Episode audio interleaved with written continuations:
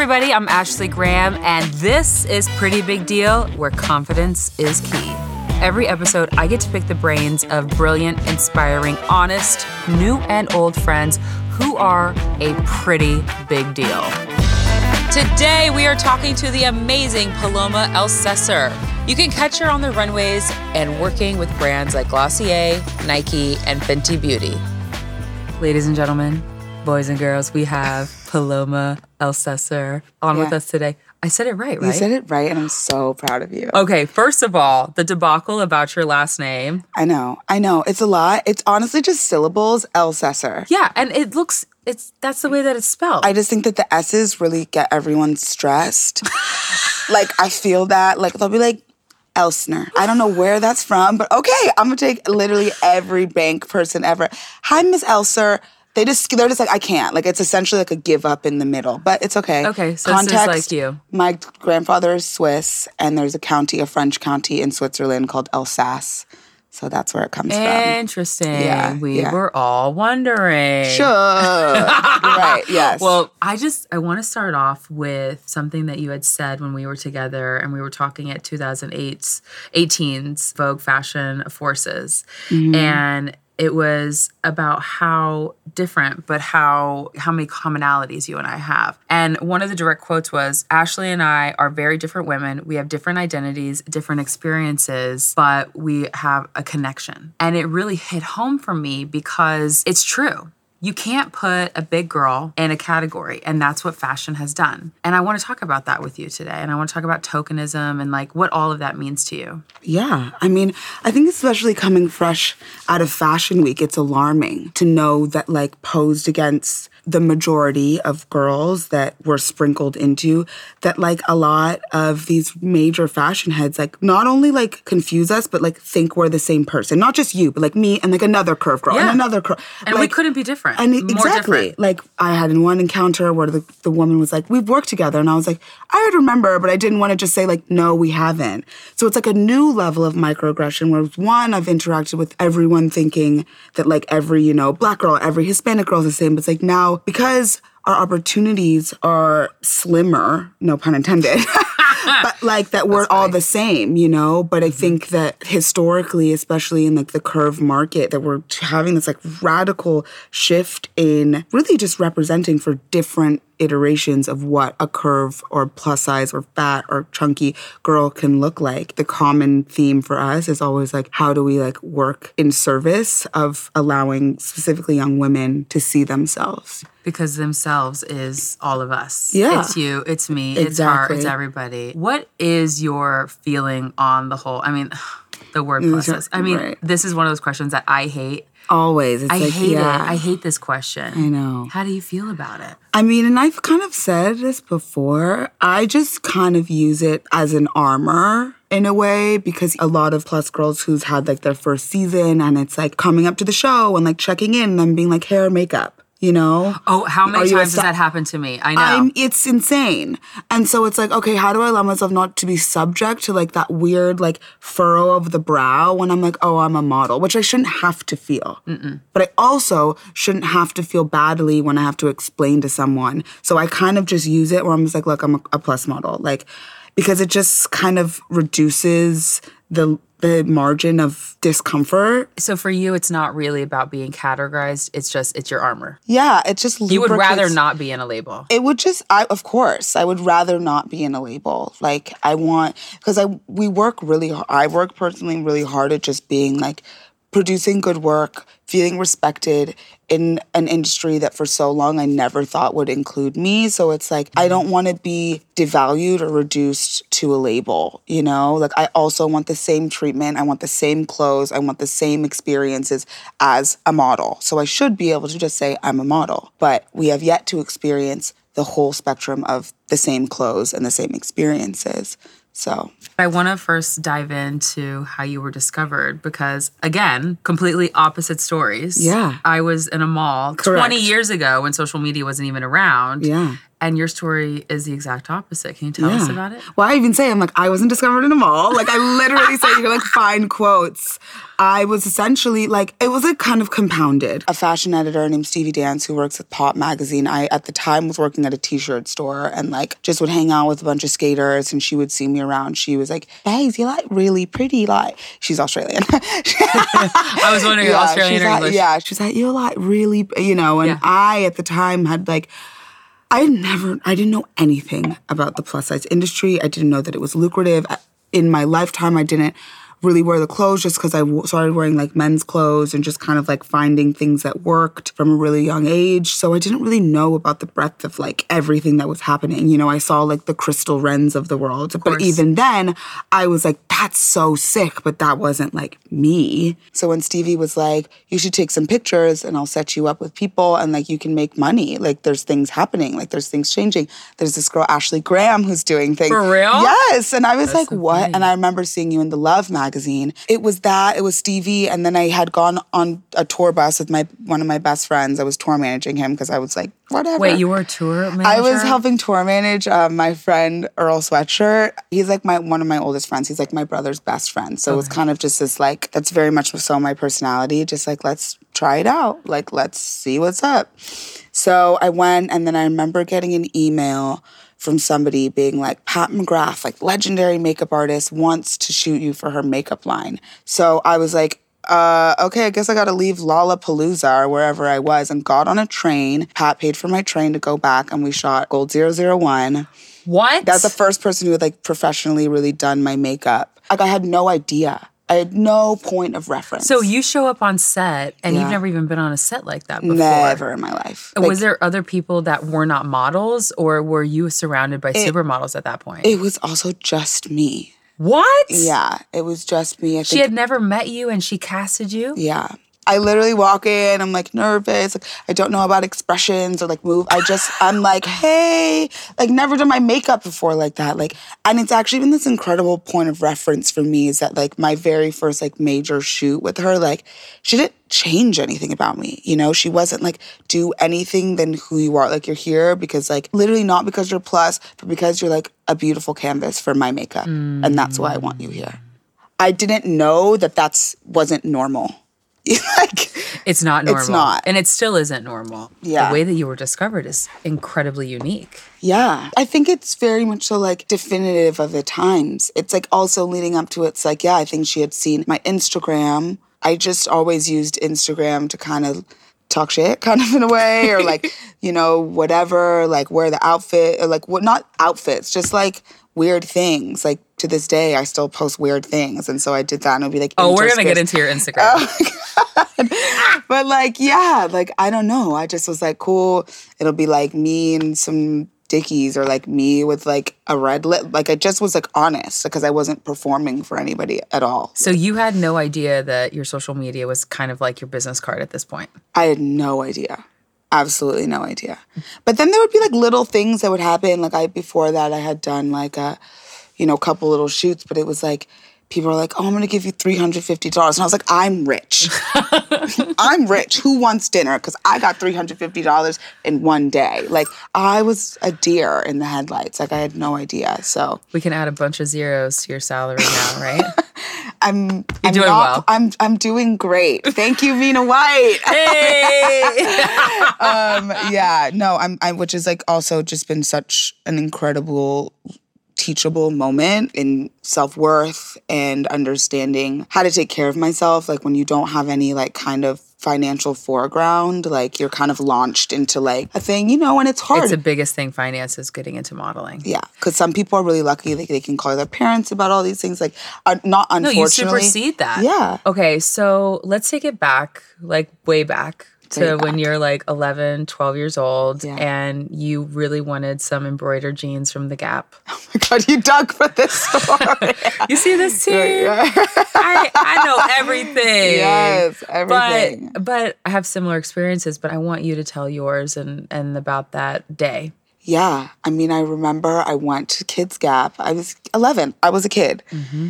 Um, at that point, I had kind of like, I guess now looking back at it, like I had body. Like I already had body. It was already happening. I had boobs. I had body. Like, it was all happening and I go to the Gap because every girl in my class has these like embroidered like kids Gap jeans and I go and there's just nothing that fits. Like nothing. It's a non-stretch like flared embroidered jean. I remember the lighting. I remember exactly what that dressing room looks like. And I remember being there. It's also like I'm shopping with my dad, who just like mm-hmm. doesn't. I don't think he knew how to like navigate it. And I remember this poor saleswoman frantically running around and then like oscillating between like the adult Gap, trying to find and like nothing was fitting. It literally felt like adult clothes wouldn't fit, fit- you, no. right? Yeah. no. At that point, when you're 11, like obviously I've experienced lower points of my life, but like that felt like one of the lowest points. Like I just was like, I had already felt this extreme isolation in my identity since I was a kid for like a multitude of reasons. Like my mom's African American, my dad is Chilean and Swiss, but like grew up in the UK and he has dreads. So it's like his identity is like all mixed up. And then my mom, it's like black, but like also Buddhist and like grew up super hippie. So, and then I just ended up going to quite like prestigious schools surrounded by nobody that like on a class level I could identify with. And then I was fat. Like I just was like, God, help me. Like I felt really alone in my body. Wow. Like really alone. And so just that physical like representation of just like not fitting in literally felt like I couldn't go lower. Like that's why that memory is so clear to me because I mm. remember that feeling mm. of just like I'm never gonna fit in. It's never gonna work for me. It's crazy. Tell, what happened with you, girl? no, I mean like there there's just I mean it's it's like I can identify because at 11 12 years old is when I started modeling and I was considered a plus size model at that time. Yeah. And and you go I mean similar situation it's like you can only shop at a few different places but now you have identity in your style. I do. And before you got here, I was telling my whole crew, I was like, you don't know cool until you meet Paloma. There's just always something about how you carry yourself. And I want to know how you got there because being the young girl at Gap who hated that experience and it in some ways maybe felt like it defined you at that time. But now you can walk into a room and regardless if you're insecure walking into the room, you you have this aura about you that is like I am who I am and you're unapologetically yourself.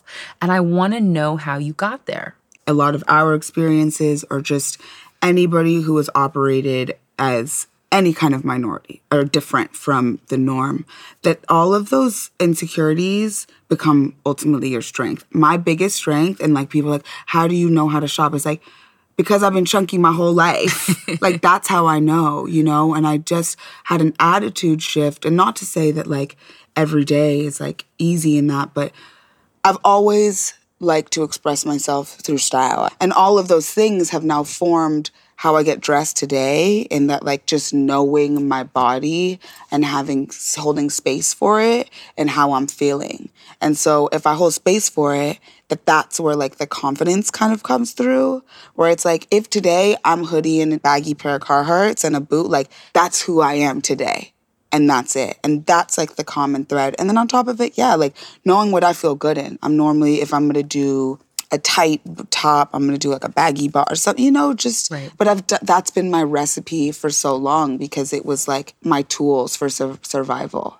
All the girls when I'm in middle school are wearing what was like the jeans, like Frankie B and like paper denim and cloth, and like old seven jeans. You know, do you oh. remember? Girl, like, right. I'm 31. You're 26. I'm 27. Oh, but so- 27. I mean, it's not that not big of a gap, but yeah. enough because I grew up in Nebraska. Right. I grew up in LA. Hello. There's a whole difference. Right. So in LA, So what's a Frankie B there was, there, in LA, there was this huge phase of like these two hundred fifty dollar jeans that I could, Oh. for a bunch of different reasons, couldn't work out. That was just not how oh, I wouldn't have been able to afford them. But then I was like, oh, but I could afford maybe like the tank top of the brand that the girls were wearing. So it's like, okay, I'm gonna wear a Dickie with this tank top, and I'll, you know. So I just always kind of like.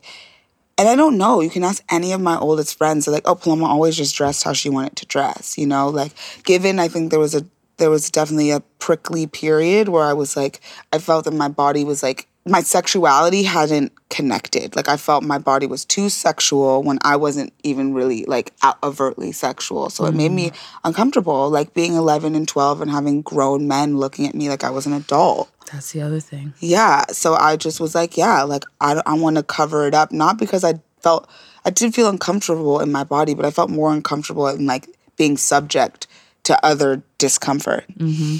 And then slowly, then there was like this kind of like unapologetic version of my body with sexuality, you know, and it's just all a byproduct. Like today, how I like move to the world are just like a byproduct of like hardship or like struggles that have now just informed. It's amazing. Yeah, I'm so glad you explained that. I think it's also really important for our industry because, you know, it's not about like being like, you know, like a blogger or like a style, but it's like, it is hard for us to find the clothes that represent us well. Mm-hmm. Like, it's truly difficult. It's important for young people to see women like us dressed how we really actually want to dress mm-hmm. Not how we, we have have to, to dress, dress, because the are supposed are to dress. Mm-hmm. Exactly. So even when i feel like oh like whatever i have to be you know of service in some way because i was like damn i really do wish that i had a better example growing up where i had i had to just make all the mistakes. I'm like mm-hmm. girl like that mini skirt and that little tank top looks different on you than it does your friend. Of course, always. and i had to like figure that out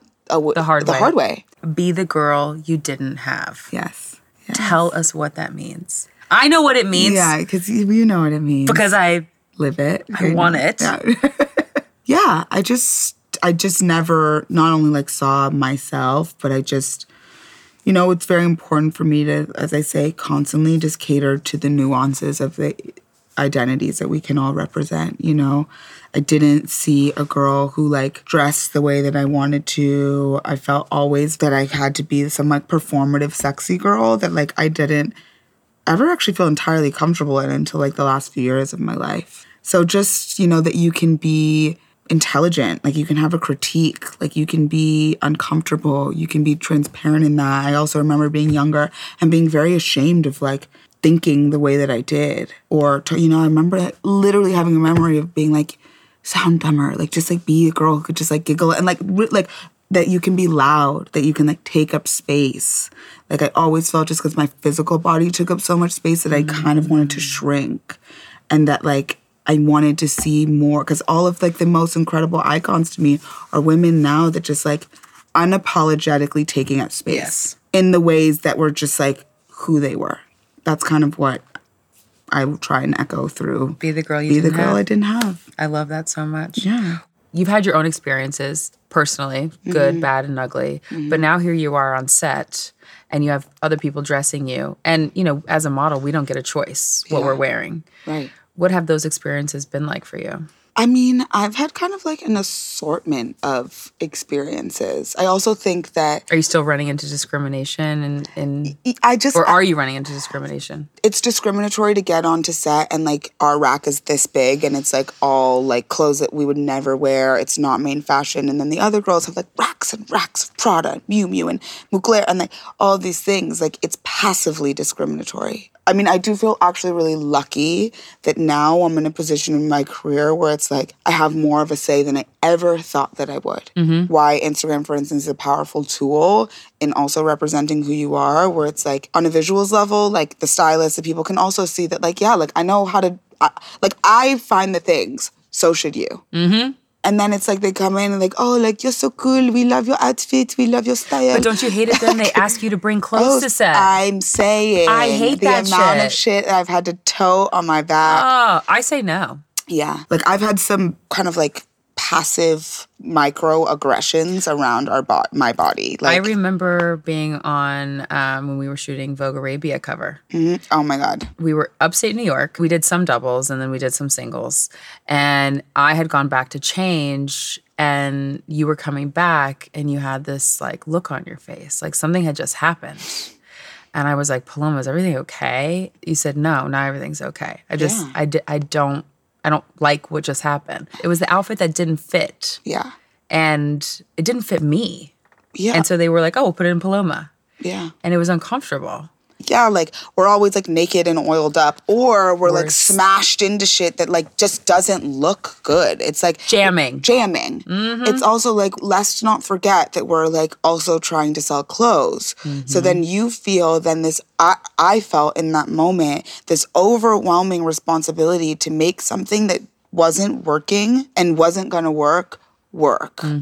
Mm-hmm. And a lot of situations, I can make it work. But in that, like, I was just like, this lining, like, they don't get it. Like, lining is a fat girl's literal nightmare. I It was cut just lining like, just out like, of everything. everything. Everything. it was just like other stylists or other people on set being like, it looks good. I'm like, it doesn't. you knew they were lying to I you. knew they were lying. Mm-hmm. And it upset me. It felt dishonest and it didn't feel that like, you know, that it was a collaboration, which now, not now and not always, but lately, in a lot of jobs I've been on, I felt really uh, it's a collaboration. It's like, how do you feel? Do you like the way you look? Do you like the way you look? Would you wear this? I know. And thank God we are at the place where we are in our career, but it really sucks for the girls who are on the rise right now who don't have a voice. And I always tell models stand up for yourself. Who cares if you hate something? Say it. Now, if it's just about the style, that's one thing. That's one thing. But like, if it's like if you really feel uncomfortable in something, stand up and talk about it. Right. I had a um, a really big stylist actually grab my the side of my butt right here. Justin, my husband, he calls it side butt. it's gorgeous. I actually love that. You're always like, this is my part. I'm like, that's hot. but I couldn't fit into these Raf Simons pants. And she grabbed that part of my ass, of my hip, and said, Darling, if you would just get rid of this, then you could fit into it. This was a year ago. I said, Ma'am, you know who I am. You know what I stand for. And you mm-hmm. know that I'm not going to lose weight to fit into these Yeah. pants. Absolutely not. And those experiences, no matter at what level we're at, there will always be there. And I feel a responsibility to constantly stand up for myself and for the people around me because when I was younger, I didn't have that. I didn't mm-hmm. know that that was okay. Mm-hmm. And we have to do it. We have to. I mean, it's funny because you have to walk into those situations. I mean, I do personally for sure have to think about like what the effect of my being there at all or what behind closed doors goes on, like how will it affect someone else's experience. Actually, I was mm. talking about yesterday, like, to, have you met Ugbad yet? No. Ugbad, she's like she's like a beautiful. She wears a hijab. We were both on the same plane flying back from Nigeria, and we had just like we had followed each other on Instagram. I mean, she's like a baby deer, like born to model, like born to model. We're talking, and then I just like was able to just like with real sincerity be like, don't let anybody rock your faith and who you are. Just because they're gay doesn't mean you can change in front of them. Because it's kind of quiet doesn't mean that you have to show your hair to anyone. It doesn't matter how many shoots it is. You can take as long as you want off for Ramadan because you putting your foot down for yourself will create that space for every Muslim girl after to demand the same thing. Mm. Like every single time I'm like, I'll challenge a stylist and be like, where's the things? Like, how about there's a tailor over there? Why don't we open it up?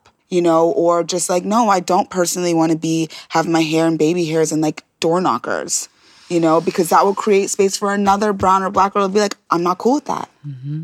Mm-hmm. Is there a black or brown person shooting it? No. Is there a black or brown person doing my hair?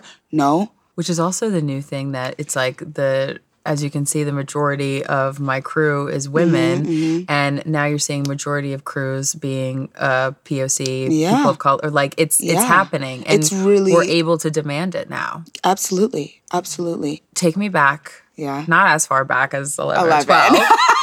this is just a few years ago, 2017. Glossier, you're nude, you're on set. Yes. Take us back to that morning of that shoot and what you thought walking into it. I honestly thought that like I was more prepared. Up until that point, I hadn't shot nude like for a huge thing. Like I've shot nude with like different like friends for like different things. Up until that point, I also was like very insecure about one specific part of my body, which were my breasts, which I didn't know how they were going to be photographed. Like it had actually my breasts were the one part of my body that really held me back from doing a lot of nude shoots, which was like really weird. It was the one so going into it, I was like, how am I going to be able to like figure this out? And then I don't know, I got onto set and I felt completely overwrought with like the future mm. instead of the present.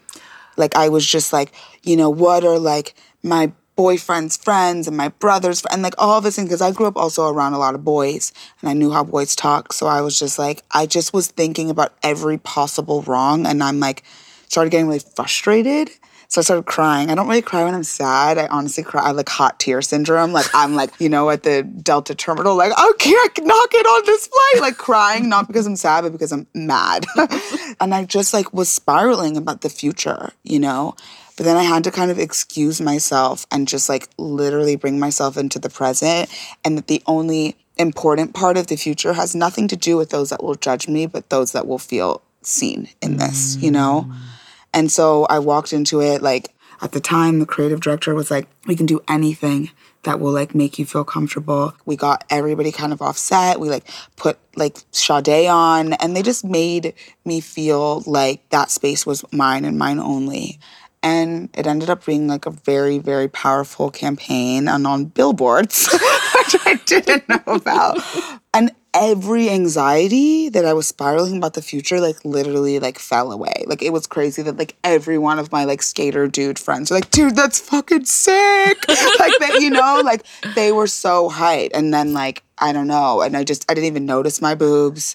I didn't even know. I just was like, Well, they looked good. Thanks, babe. I just want to say thank you because you expressed yourself in a way that so many of us have felt for so long. That photo, even though it was a couple years ago, through this pregnancy, I have felt like in some ways shame because my mm. body is changing so quickly and it's un- not in my control. And I've always had control over my body. Mm-hmm. And I posted a photo from the side, similar side as your side mm-hmm. for Glossier. Mm-hmm. And it was just a selfie with stretch marks, new rolls in my body that I have. And I thought of you when I posted it because it was a very vulnerable moment for me. I And thought it's so beautiful. And all these girls then, and it just yeah and it just creates a a, a trip a, a rippling Ripple. effect of people feeling confident and did you know that you were gonna have that that effect on other women I didn't realize how important it was, how important it is for women like us to be included in beauty, for there to be like honest depictions of what beautiful women can look like. There was a lot of parts, but I just had to like relinquish control mm-hmm. over that moment. And it was also, I guess, I didn't get to talk really candidly about the Glossier girls brought me into the studio before the photos went out and let me choose. they did. you don't what you don't understand what privilege you just had I know that it's Okay. never happened again. For and it's like- anybody listening Yeah. or watching, Yeah. you do not get to That pick. never happens. No model on the face of this earth. I mean, I don't even know if we asked Cindy Crawford if she ever got to pick a cover. never, You never get to pick a photo. ever. But I want to talk about your boobies Yeah, my boobs. because we had a very long conversation about your boobs on the phone, and it was just the two of us. like it was. was no cameras or microphones. No. And you told me about your boobs, and Yeah. and now you've done something to your boobs. yeah. Um. So I got like a minor breast reduction, but lift. Like I reduced one. It was a very crazy experience. So was it that they were saggy, and that's what you didn't like about them? Mainly, mainly, and I had some like severe asymmetry. Okay. I kind of developed breasts like really early, and not to say that I've ever been like extremely thin, but I've fluctuated a lot in my life, as you know, um, a lot of us have. But yeah, so my breasts were like very subject to that. You know, I would make like leaps and bounds around like other parts of my body, like because there was a period, a time in my life, like when I was young, where I could literally find flaw from like the top of my head, like my hairline's weird, to like my second toe is weird. Like I could find something about everything. And it's not about this like radical like self-love for me. It's around radical acceptance. Mm. And I say this all the time, but it's like, yeah, like the things that maybe that I felt isolated or uncomfortable in when I was younger, it's like, yeah, like I can't control that I'm not white or that I wasn't thin or that I wasn't born rich. Like I can get rich, but like you know, but these things, and it's like, yeah, like it's not in my narrative up until this point to be thin or to be quiet, Right. Or to be this thing. So that's when you were like, okay, let me do something about my breasts. Yeah, but the breath, like I literally was just like, these are things that I can, you know, and it was the one part of my body that I still felt shame around. Like in this, even like my stomach, I was like, okay, like it can be cute, like, you know, whatever. But it's like my breasts were the one part. And I'm happy that I didn't do them when I had just gotten like my first check. Cause at first I was like, oh, I'm gonna do it. But I still felt that it would have been kind of a reaction or reflection of like, you know, how men receive me or how the industry received me. And so I'm happy that I did it now at 27, where I've been committed, loving, holistic, honest relationship for almost five years, where he loves me unchanged, you know? And then like my career wasn't affected. It was truly for me. I wanted to be able to move in the world and not have to go to work with three different bras mm-hmm. and have to tape my boobs up every day. Like I just it was literally not even about just like how it looks. It's about the mental and emotional like taxation. Like I just wanted that freedom. And are you happy now with your boob? It's never perfect, but I definitely feel grateful that it's not something that dictates how I feel every day. That's good. Just, yeah. That's incredibly important. I developed like a zine and a book and I partnered with one of my one of my close friends who's an amazing photographer with for really honest photos of what the experience really looks like, you know? And I don't have anything to hide about it. I mean, it's definitely not like screaming it from the rooftops, but I also think it's important because we live in a time where we see really modified bodies and we just normalize that that's like not only what like a body should look like but also like oh but i could look like that if i got enough money mm. and like people have willingness and freedom to do whatever the fuck they want with their body and their money and anything i have no judgment so it's a photo series of the progression after your breast augmentation? Yes. Okay got yes. it oh i'm yes. excited. Yeah yeah. And there's like some writing stuff. It was also the first time that i had had to take like any kind of painkiller in a very long time because I don't drink or anything. Right. And so I wrote like a bunch of pieces on when I was like hot. Like it was, it's a very like raw and honest thing. That's, I'm excited for this. Yeah, thank I'm excited because I mean, being pregnant right now, I'm like, right. so the breast lift is gonna come at which point in my life?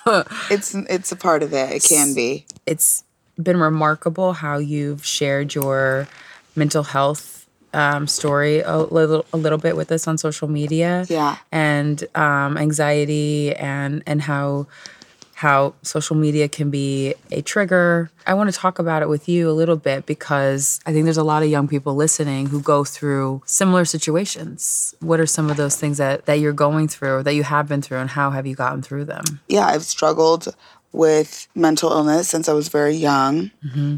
I was put on medication, I think, around 11. Oh wow. Yeah, which and that was even after kind of a series of trying to find other like homeopathic remedies. Like I said, my mom is like super hippie.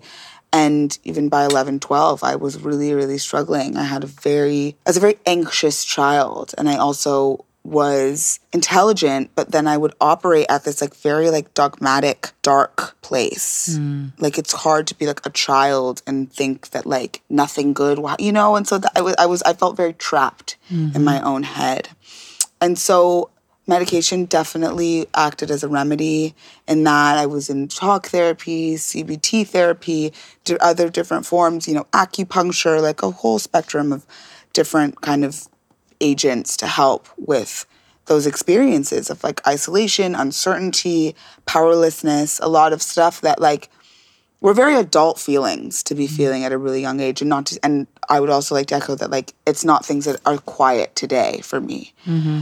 And then I use like kind of drugs and alcohol to kind of like remedy yeah. that fear. Like I didn't really have the tools and so throughout my adolescence and my early adulthood, it was always trying to like grab at just like finding how to have like agency over something that it's like not totally in my control. Like it's truly like a chemical imbalance and having to like put one foot in front of the other and just constantly have empathy for myself in that, you know? So I feel, and then it was hard because then it's like, then I stepped into an industry which isn't exactly like a mirror of like holistic mental health practice. It is not. So I really had to rapidly adjust into a place that like made me feel sane. At a certain point, I've been off meds for a while now. And uh, you're sober now too, right? Yeah, and I've been sober for a long time. All of these things have played like huge, huge roles in what my version of like, I don't say happiness, but like content looks like today and gratitude. Mm. Because, and I think that also comes with just like a lot of transparency and a lot of honesty, you know? It's always been something that I'm like willing to talk about in the effort to like let everyone who may also feel that way. So, the National Alliance of Mental Health estimates that 48 million US people actually suffer from anxiety. Yeah. It's not easy being a young girl today. Mm. It's not like it was not easy 50 years ago. It's not easy being a young girl at all or a woman. like, Mm-hmm. It you know, and I think that it comes with a lot of other like tyrannies that it's like, yeah, of course we're depressed. Of course we're anxious. And I think holding space now for like I am an anxious person, but like what am I doing physically to like aid that, you know, in a way that feels safe for me, you know? And it's that from just like waking up, making my bed, reaching out to another person, making sure that someone, you know, like these things that when I was younger I didn't have. So of course I went mm. to other coping mechanisms. So, you've created your own kind of rituals. Yeah, totally. That's so important. it's so, so this is like your, you have a support system 100%. and you also have your rituals. Yeah. And can you walk us through what those two things look like for you? my support system is a whole network of people like just keeping in contact with my family a lot Your boyfriend? my boyfriend you know and also my boyfriend my partner not, also not being responsible for every part of my feelings Right. that was something that was really radical for me to figure out it's okay for him not to be equipped to make me feel the best about like that's mm. okay mm-hmm. you know knowing how to ask for help. Knowing how to voice like i feel scared about this. And creating an ecosystem of people that know how to how to we can support each other in that. Like i texted mina all last week like i'm afraid of this that and the third. And like she gave me tokens that i needed Mina's our agent, and Our- she, yeah. yeah. and she is incredible when it comes to just like, because she's also a big girl. Yeah, she- and she understands the anxiety of like walking into a space where you're either going to be in lingerie on a like live TV, correct or just walking, or being in a space where it's skinny people everywhere. everywhere mm-hmm. yeah How has sobriety changed how you feel about yourself today? I just have trust around who I am, abstaining from a lot of things that happen for a lot of people in their 20s. Like, it's taught me a lot, you know? It's showed me to trust my gut. It's showed me how to be a person that people want to be around, you mm. know? Like, and when any young model, especially, asks me, like, what, what's some advice? I'm like, yeah, like practice, like do that. But it's really like be a person that people want around It's so true. it's so like I can't explain how lucky I feel that like despite how dark fashion could can be, like I've made some incredible friendships and relationship. Like how I knew that how much I loved Alastair McKimm was like the first job we ever did. He asked me, How do you feel? I'd never been asked that by a stylist. Alistair is also such a sweetheart. He's an angel, you know, like he's asked me to be a contributing editor at ID because he trusts me. And you know Come on, Paloma. but yeah, you know, and it's like it's really beautiful. Like it's Mm-hmm. really I feel truly honored. social media is a place where you're super candid and you're yourself and it's it's now turned into a business for you. Yeah. How is it managing it? Like you do it by yourself? Yeah, Okay. Yeah, I mean, how? I know. Because kind of tying back to like the mental health stuff, I got into kind of a dark place where I forgot like why I use social media, why I used it. Specifically the girls or the women that like rely on me. Like they're there because it's like they like my weird photos of like cars and like railings and like It's weird like weird, but it's cool. I'm, I'm like double tap. I don't know what that is, but I like it. so, what is Paloma currently passionate about? Well, two things. It's like when somebody, if someone wants to ask me five years ago, like, what's your five year plan? It would be like 100% about career. Mm. And today, it's about 10% about career. Oh, interesting. Yeah, like it's definitely that, but I just want that 10% to be so that it like permeates into the other 90% of my life that like I can live contented, you know what I mean? Because I've learned in this industry that like there is no like top and then mm-hmm. there's people at the top who are still very unhappy in a very physical way. Like I just want to have things, that, and you've been an inc- incredible role model, and just having things sustain in ways where it's like you don't, you know, that our bodies don't have to always be our trade. No. You know that like you can represent yourself. There's more to us. There's more. You know, and I think that that's like something that I'm really excited to step into. Like clothing, I just we just constantly are reminded of this like the lack of it, and I don't want I to like. need I need you to make this. you can talk Who to is this? Jean Paul Gaultier about See, she comes in and Jean Paul freaking Gaultier. Yeah, I think Okay, so on Pretty Big Deal, what we do at the end is a lightning round, Mm-hmm. and I just need you to fill in the blank. Okay. All right. I pretty much always. I pretty much always lotion my body. Sorry, like I'm just. But you guys um, don't understand. Her body is so soft. I can't go. It's like my tick. I can't not put lotion. on. we have had to intertwine many times in photos, we've been very and close. I'm always like, Paloma, your skin, your bo-" like. I want to take a nap pretty on much you, always am moisturized. girl. It's real. What's the biggest lesson you've learned in the past year? The biggest lesson I've learned in the past year is what I didn't get wasn't for me. Oh, I learned that. Yeah. Hardcore. Yeah, Isn't it a th- it's a thing. I'm like, oh, like it, that wasn't for me. Mm-hmm. was it a big job, a cover? Cover or just like li- yeah, It was a few things. few like different things. Like last week, I'm like it. wa- It's carried me through this week. Being like, why not? You know, because the first thought is like, why not me? But I'm like, what wasn't, what didn't happen for me, wasn't meant for me. Mm-hmm. it's a very important lesson that a lot of people need to still Yeah, realize. Okay, and finally, hit me. I mean, I only have pretty big deals on the podcast, Pretty Big Deal. But I want to know what is a pretty big deal to you? I guess speaking to what I say, empathy is a pretty big deal to me. It's mm-hmm. really, it's a, an, an important tenet to how I connect with people. You know, just Empathy. Empathy. It's big. It's a big one. that one. It's a pretty big deal. You know, people like to forget about it. She's deep, y'all. She's deep for many reasons, and I love it. Thank you Oh, so much, you. Thank you so Paloma. much. El It's so. Cesar. You got it. Did really good. I'm really proud of you. And thank you to all of you guys who are watching. Pretty big deal. Make sure you go to Instagram and Twitter and comment because we want to know what you thought of this interview. We also want to hear your thoughts and um, comments for Paloma, for me. And Yes. I mean, maybe you're feeling the same way. We'll talk to you guys soon. Thanks for listening and watching. Pretty Big Deal is produced by Pretty Big Deal Productions and OBB Sound.